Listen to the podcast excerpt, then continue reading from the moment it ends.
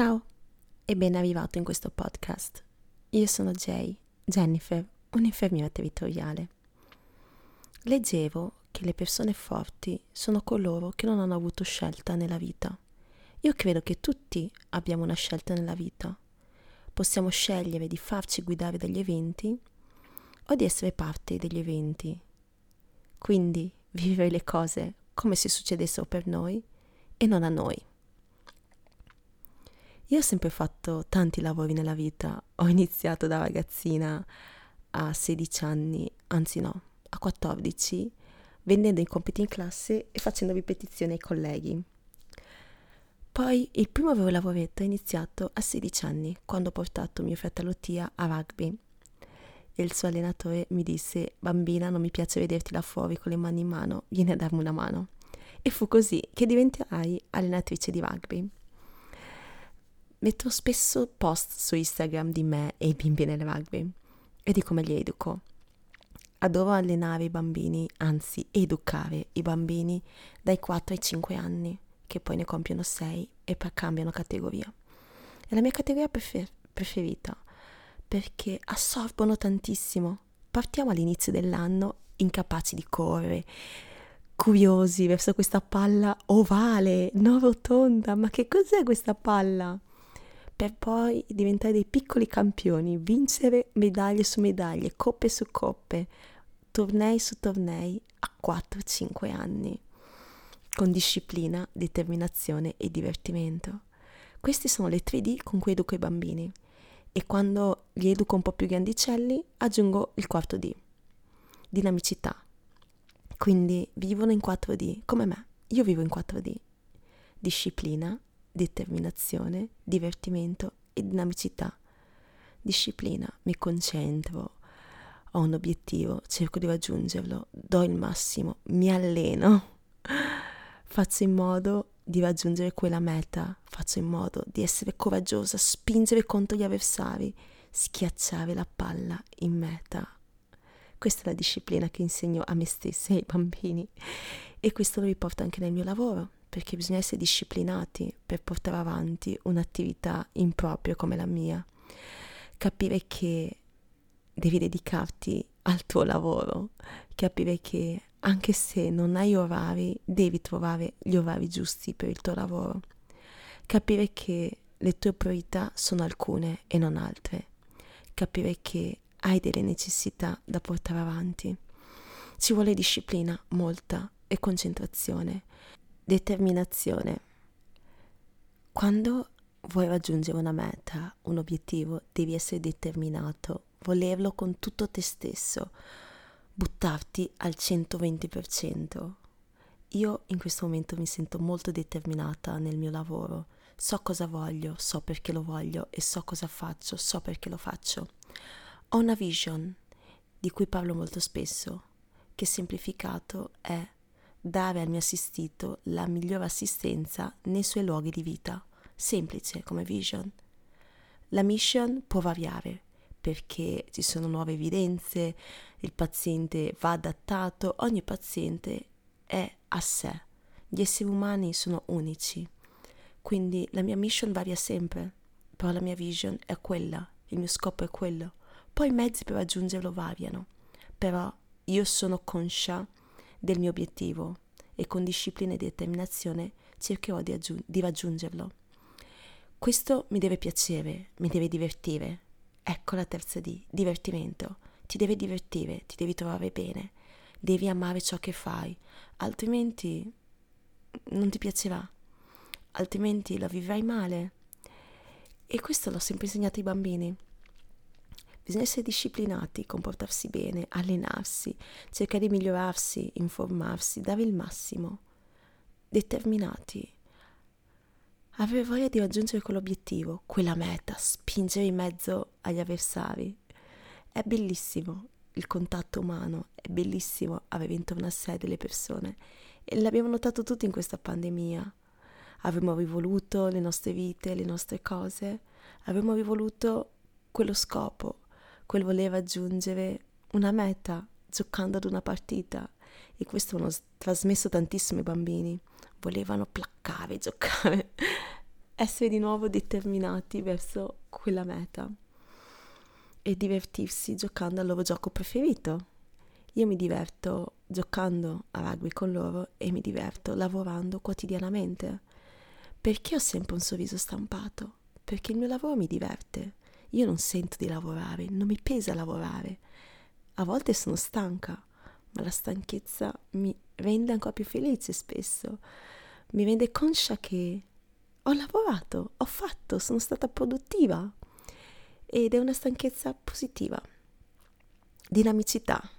E qui arriviamo alla D più bella, alla D che mi sta aiutando molto, alla D che metto ogni giorno nella mia vita. Dinamicità. Adattare il mondo a te stesso.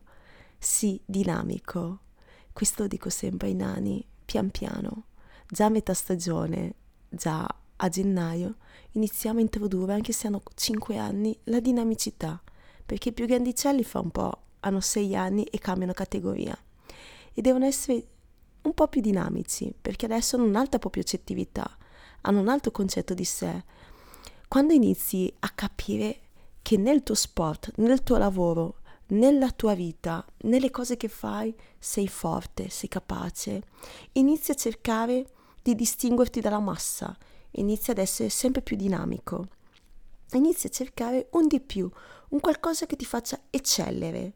Se quella cosa ti piace tantissimo, se ti diverte, se la vivi con disciplina, in modo determinato e vuoi essere un po' di più degli altri, vuoi essere vincente, inizia ad aggiungere la dinamicità, creare schemi, studiare qualcosa. Io mi stupisco sempre quando i bambini a metà stagione iniziano a dirmi se facciamo questa tattica, lui va di qua, io vado di là. Cioè, bambini di 5 anni stiamo parlando. Lui va di là e facciamo così, loro si distraggono, noi andiamo in mezzo subito. Io sorrido e sono contenta di avergli trasmesso tutto quello e che questo non venga da me, ma venga proposto da loro. Mi stupisce sempre come facciano dei bambini ad essere così ad assorbire subito come delle spugne ogni cosa che tu gli dia. Ed è bellissimo perché vedi subito l'evoluzione e lo vedono anche i genitori. Il bambino diventa un ometto, arriva in campo, si mette in fila, dice ai compagni no, fila perché sennò la Jennifer non ci porta in campo, perché sono paletti che hanno vissuto dall'inizio dell'anno e poi sono concetti che gli restano anche negli anni successivi. Molti mi hanno sempre detto, che essendo allenatrice da tanti anni, si vede che un bambino della Jennifer.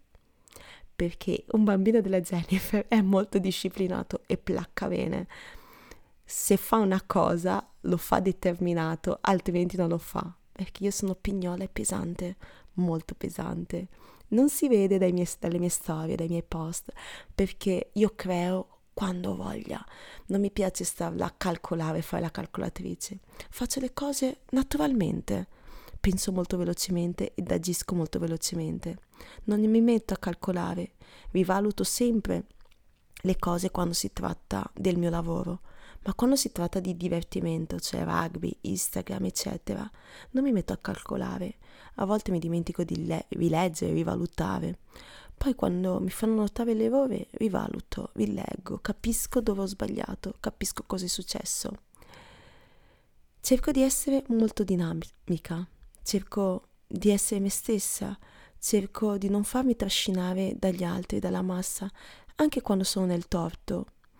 Se sono nel torto, rivaluto il mio comportamento, vedo se il mio comportamento ha leso qualcuno, se è stato così chiedo scusa, altrimenti vado per la mia strada, se la gente non mi capisce, forse sono io l'errore, o forse sono loro che vedono malizia nelle mie azioni.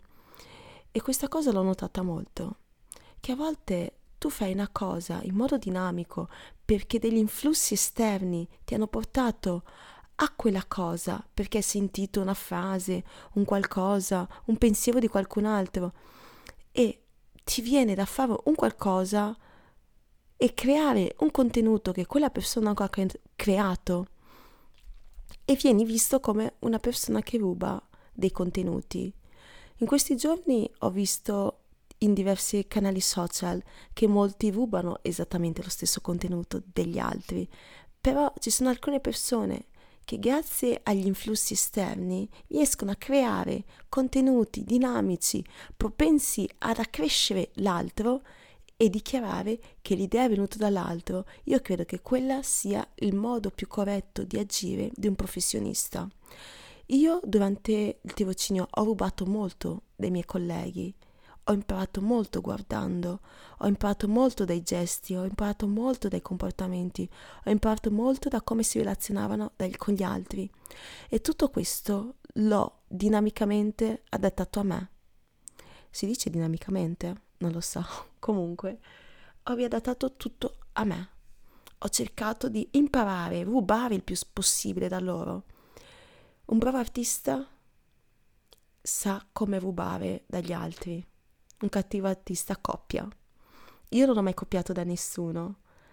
Ho cercato di migliorare quello che mi è stato dato dalla facoltà, adattandolo a me stessa e al mio modo di lavorare durante la facoltà, perché io tutti gli anni della facoltà ho continuato ad allenare a rugby, vincere tornei con i bambini e lavorare come mediatrice culturale. Contemporaneamente facevo la facoltà. Più volte succedeva che avevo la notte di sabato quindi smonto notte alle 7, avevo già la macchina alle 7 della domenica, avevo già la macchina di un genitore del rugby in attesa di me, salivo in macchina, partita fino alle 16 con vittoria ovviamente, io sono sempre sul podio. Essendo che questa attività mi divertiva, io non la vivevo come una fatica. Dopo 12 ore, 11 ore di lavoro, anzi no, 10 ore di lavoro, trovarsi a fare tutta una giornata, tutto un pomeriggio, con 20 bambini di 4-5 anni da gestire, da controllare, da guidare, non mi è mai risultato pesante, perché io mi divertivo con loro. E questi bambini avevano assorbito molto da me, sapevano come comportarsi, si autogestivano ormai. Io facevo ben poco, io ero lì come presenza, come educatore che visionava ma tutto dovuto al frutto del mio lavoro precedente. E gli anni di facoltà mi hanno aiutata molto e l'aver lavorato ancora di più. L'altro lavoro che facevo, che svolgevo in quel periodo, è stata la mediatrice culturale, in cui ho capito che non ero io ad aver bisogno del lavoro, ma i miei datori di lavoro ad aver bisogno di me perché senza di me non avrebbero raccolto tante informazioni, senza di me la loro attività non sarebbe andata avanti. E quando mi sono ritrovata infermiera a sentirmi dire che dovevo essere più produttiva, fare più prelievi perché la società potesse avere un margine di profitto più alto, mi sono chiesta, tu cosa vuoi dalla vita? Vuoi essere produttiva per gli altri o vuoi semplicemente svolgere il tuo lavoro al meglio. Fare il tuo lavoro propensa a dare una buona assistenza, fare il tuo lavoro propensa a mantenere la salute del tuo paziente nei suoi luoghi di vita. Io scelsi l'ultimo posto dove ho lavorato da dipendente perché era un'assistenza domiciliare e ho sempre amato l'assistenza domiciliare, forse perché l'ho utilizzato molto anch'io ma comunque volevo dare un'assistenza diversa, un'assistenza che si avvicinasse al paziente, che conoscesse il paziente, a cui il paziente potesse affidarsi H24 e sapesse chi viene, quando viene, come viene, sapesse che quando voleva poteva avere il suo infermiere di famiglia, il suo infermiere sempre presente, il suo infermiere anche a distanza. E quello mi ha fatto molto male, perché io non vivo il mio lavoro come produttività? Io mi rendo conto di essere molto produttiva oggi, mi rendo conto che tutta la parte manageriale e amministrativa la gestisco io. Avendo mappato il territorio conosco bene quanto guadagna un'azienda e quanto guadagna un libero professionista che collabora con l'azienda. Essendo un'infermiera privata con partita IVA, agisco come azienda individuale proprio perché avendo tutti i requisiti, essendo io a preoccupare tutto il materiale, essendo io a fare tutta la parte di management, credo che la mia attività vada oltre il mero eseguire una procedura. Quindi mi sono adattata a questo, però non la vivo come un produrre per poter guadagnare di più, la vivo come un essere completa, un essere una qualsiasi libera professionista, una qualsiasi imprenditrice. E non me ne devo vergognare. Più volte mi sono vergognata di questo perché trovavo difficoltà a chiedere al mio paziente, soprattutto inizialmente, il mio compenso. Viviamo in una società, nella società italiana in generale, oltre alla mia facoltà, che questa cosa è più accentuata, viviamo in una f- società in cui si crede che alcuni servizi siano dovuti alla popolazione. Alcuni servizi non possono essere pagati non essendo beni quantificabili. Alcuni servizi vanno dati per forza in una maniera di... non so come spiegarlo, vanno dati per scontato, cioè non per scontato, vanno dati per forza gratuitamente, perché lo Stato le eroga così. Essendo abituati ad avere un sistema sanitario nazionale che ha sempre più o meno funzionato, sempre più o meno dato gratuitamente a tutti indistintamente, che in questi anni ha dovuto fare tanti tagli perché ha sbagliato a dare a tutti indistintamente, perché forse andava gestito in un'altra maniera, cioè chi poteva permettersi qualcosa poteva dare una percentuale di rimborso spese allo Stato, in modo tale che il servizio potesse andare avanti. Cosa che non si è mai pensato, poi si è introdotto il ticket e adesso si stanno introducendo tantissime nuove, diciamo, forme di rimborso allo Stato. Ad esempio, ambulanze chiamate per un paziente, per una persona in stato di ebbrezza, la persona deve rimborsarlo allo Stato. Poi prima non era così. Chiunque chiamava si prendeva. E il mondo sta evolvendo, la sanità sta evolvendo. La sanità privata c'è sempre stata. Semplicemente è una sanità a cui accedevano le persone che non volevano aspettare i tempi del sistema sanitario nazionale. Adesso che il sistema sanitario nazionale sta facendo sempre più tagli, anche chi ha necessità di assistenza e prima accedeva al sistema sanitario nazionale comunque, nonostante i tempi d'attesa, oggi si trova che essendo che la nostra società è molto più veloce, molto più smart, deve per forza affidarsi a delle strutture private e dei professionisti privati. Però è una scelta. È una scelta scegliere di chiamare un professionista privato, è una scelta scegliere un altro professionista rispetto alla J. E quindi io non mi devo sentire in colpa quando alla fine del mio operato, del mio lavoro, fi- dopo aver creato un bene, io non mi devo sentire in colpa nel chiedere il mio compenso. Vado sempre un po' fuori topic nei miei podcast perché parto con una cosa e vado a finire in un'altra. Però questo è un argomento molto importante. Mm, già in facoltà, a noi infermieri, viene fatto fare tantissimo tirocinio. Tirocinio in cui, oltre ad imparare a diventare infermieri, futuri, prof- futuri professionisti, veniamo buttati in un ambiente a volte ostile a noi, cioè in un ambiente che vuole per forza ricordarci che fino a 50 anni fa l'infermiere faceva anche la donna delle pulizie. L'infermiere fino a 50 anni fa era un factotum, l'infermiere 70 anni fa era la persona trovata per strada presa e messa a lavare i pazienti, era la persona trovata per strada messa a imboccare i pazienti. Oggi un infermiere è un professionista laureato, ha un'alta consapevolezza di sé, però in, in, reparto, in facoltà, ci troviamo davanti a delle vecchie infermiere che per forza vogliono farci fare corvée e dirci, dottorino, non vali quanto un medico, dottorino, tu devi ricordarti che prima i tuoi avi facevano questo. Sono conscia che fino a 50 anni fa i miei colleghi facevano questo, ma sono altrettanto conscia che io, per avere la mia professionalità, dovevo fare tre anni di facoltà, imparare tantissime nozioni di filosofia, scientifiche, di medicina, imparare tantissimo.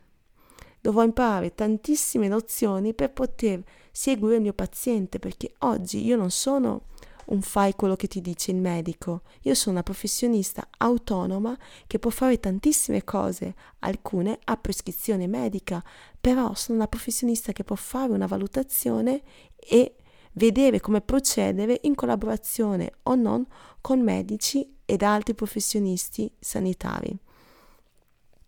Spesso mi viene chiesto, ma tu puoi cambiare il catetere senza il medico? E a farmi questa domanda non è neanche un laico o uno studente, a volte è il mio collega infermiere. Come ormai io non attribuisco ogni volta all'OS per consuetudine il fare l'igiene, stessa cosa, alcune prescrizioni mediche sono date per consuetudine mh, mm, già atte, cioè paziente portatore di catetere, quindi con una prescrizione medica di catetere, se io vado ad effettuare il cambio senza la prescrizione è fattibile. Paziente che mi chiama per un prelievo di sangue, io posso eseguirlo anche senza la prescrizione medica di un prelievo di sangue, perché la procedura lo posso fare da sola. Poi avrò bisogno della lista degli esami. Io non ho bisogno della prescrizione medica di un prelievo ematico, perché oggi ho l'autonomia di eseguire quella procedura valutando se devo o posso farlo. Quindi non vado a prelevare un sangue tanto per, perché mi gira o il paziente mi chiede di prelevargli sangue per berselo. Vado a prelevare, posso farlo se voglio, ma sinceramente non è molto professionale fa le righe. Comunque, se il paziente ha degli esami da fare, io da professionista posso prelevargli il sangue. Ci sono tante variabili da considerare in questa professione.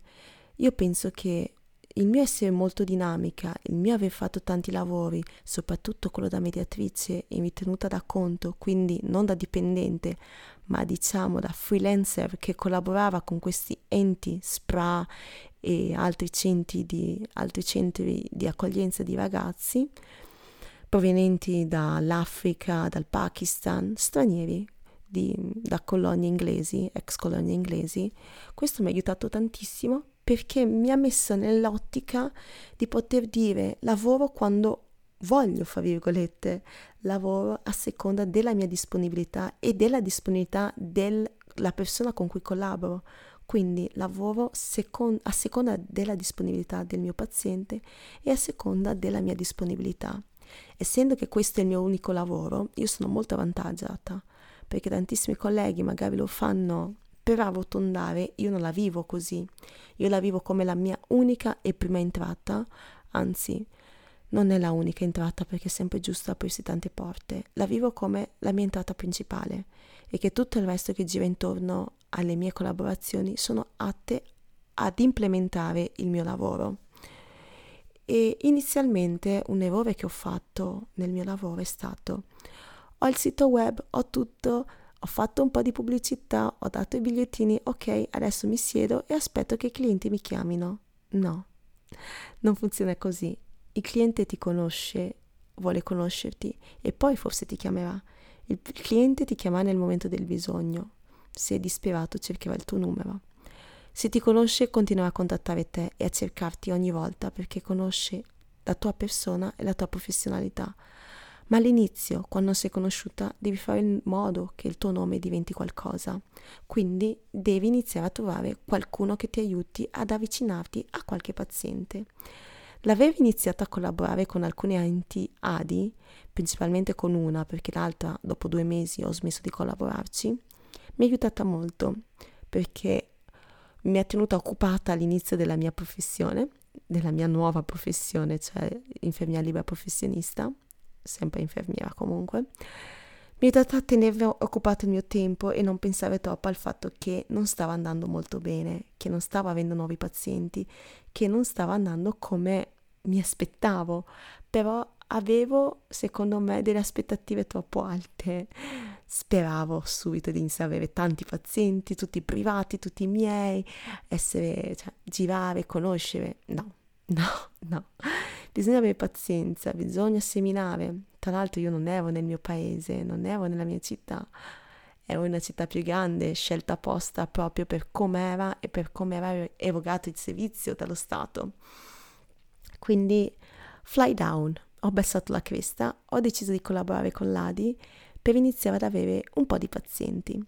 Fatto ciò, ho iniziato ad avere un po' di pazienti, ho iniziato ad avere, conoscere un po' di persone, altri professionisti, collaborare con alcune app, iniziato a far parte di alcune app, abbandonato alcune collaborazioni, ma comunque tutte cose che mi hanno aiutato a crescere come professionista e come persona. E tutto questo mi ha aiutato a conoscere nuovi pazienti.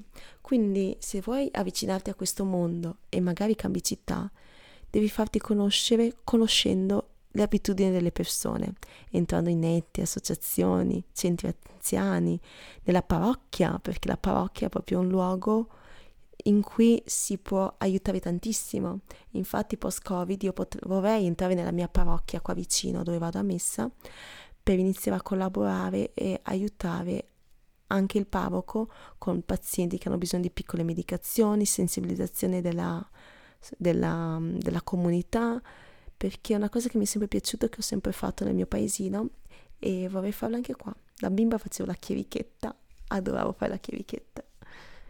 E oddio, adesso pensando alla chierichetta, scusate la voce, pensando alla chierichetta, forse il mio primissimo lavoro è stato fare la chierichetta ai matrimoni, cioè quando c'è un matrimonio, ma perché mi piacevano i matrimoni, c'erano i fiori, tutto addobbato, la chiesa che sembrava un'alta, bellissima.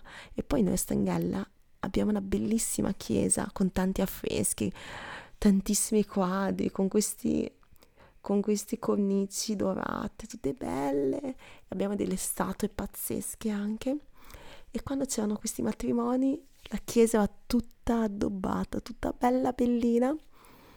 E poi finita la messa si avvicinava la madre del, mm, del marito, del, dello sposo e mi dava 10-20 euro. Poi si avvicinava la madre della sposa, altri 10-20 euro.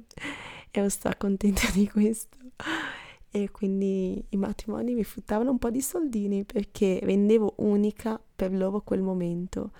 Mi lo dicevano spesso, lei ha reso unica tu. Adesso io mi do del lei, però che ho reso unico quel momento, che il mio contributo è stato bellissimo, il fatto che ho portato le cose al prete, che ho suonato la campanella e poi uscivo tutti i video dei matrimoni. Qualcuno mi ha scritto su Instagram, no, su Facebook tempo fa dicendomi ma tu sei la bambina con le treccine lunghe che saltellava in via Canaletta a Stanghella?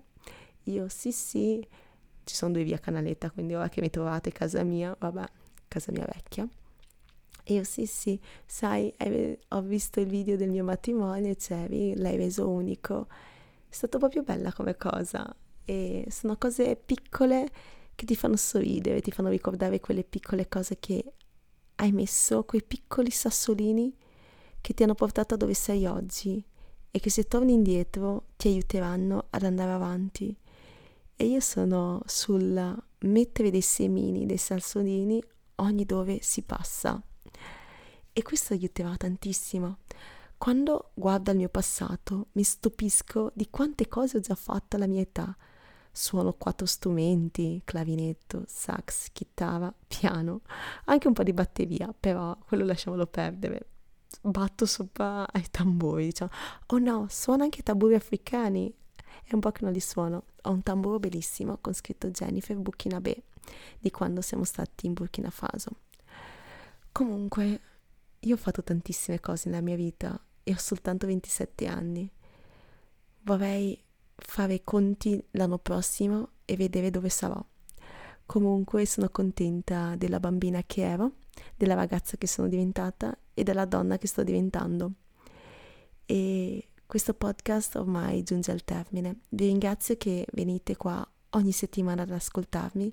Ho visto che stiamo crescendo come pubblico e di questo sono molto contenta e grata. Spero che vi piacciono i miei podcast, sono un po' cervellotici, io mi dilungo molto, mi perdo molto. Ascoltalo pian pianino durante la tua settimana, non ascoltarlo tutto d'un colpo se è troppo per te. Io faccio così con tanti podcast e mi tengono compagnia tutta la settimana. Per quello il mio podcast dura mezz'ora, in modo tale che tu possa ascoltare anche sei minuti al giorno.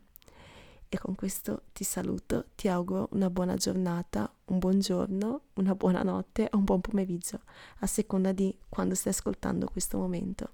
Ciao e ci vediamo, ci sentiamo al prossimo podcast. Grazie dell'ascolto. Ciao ciao.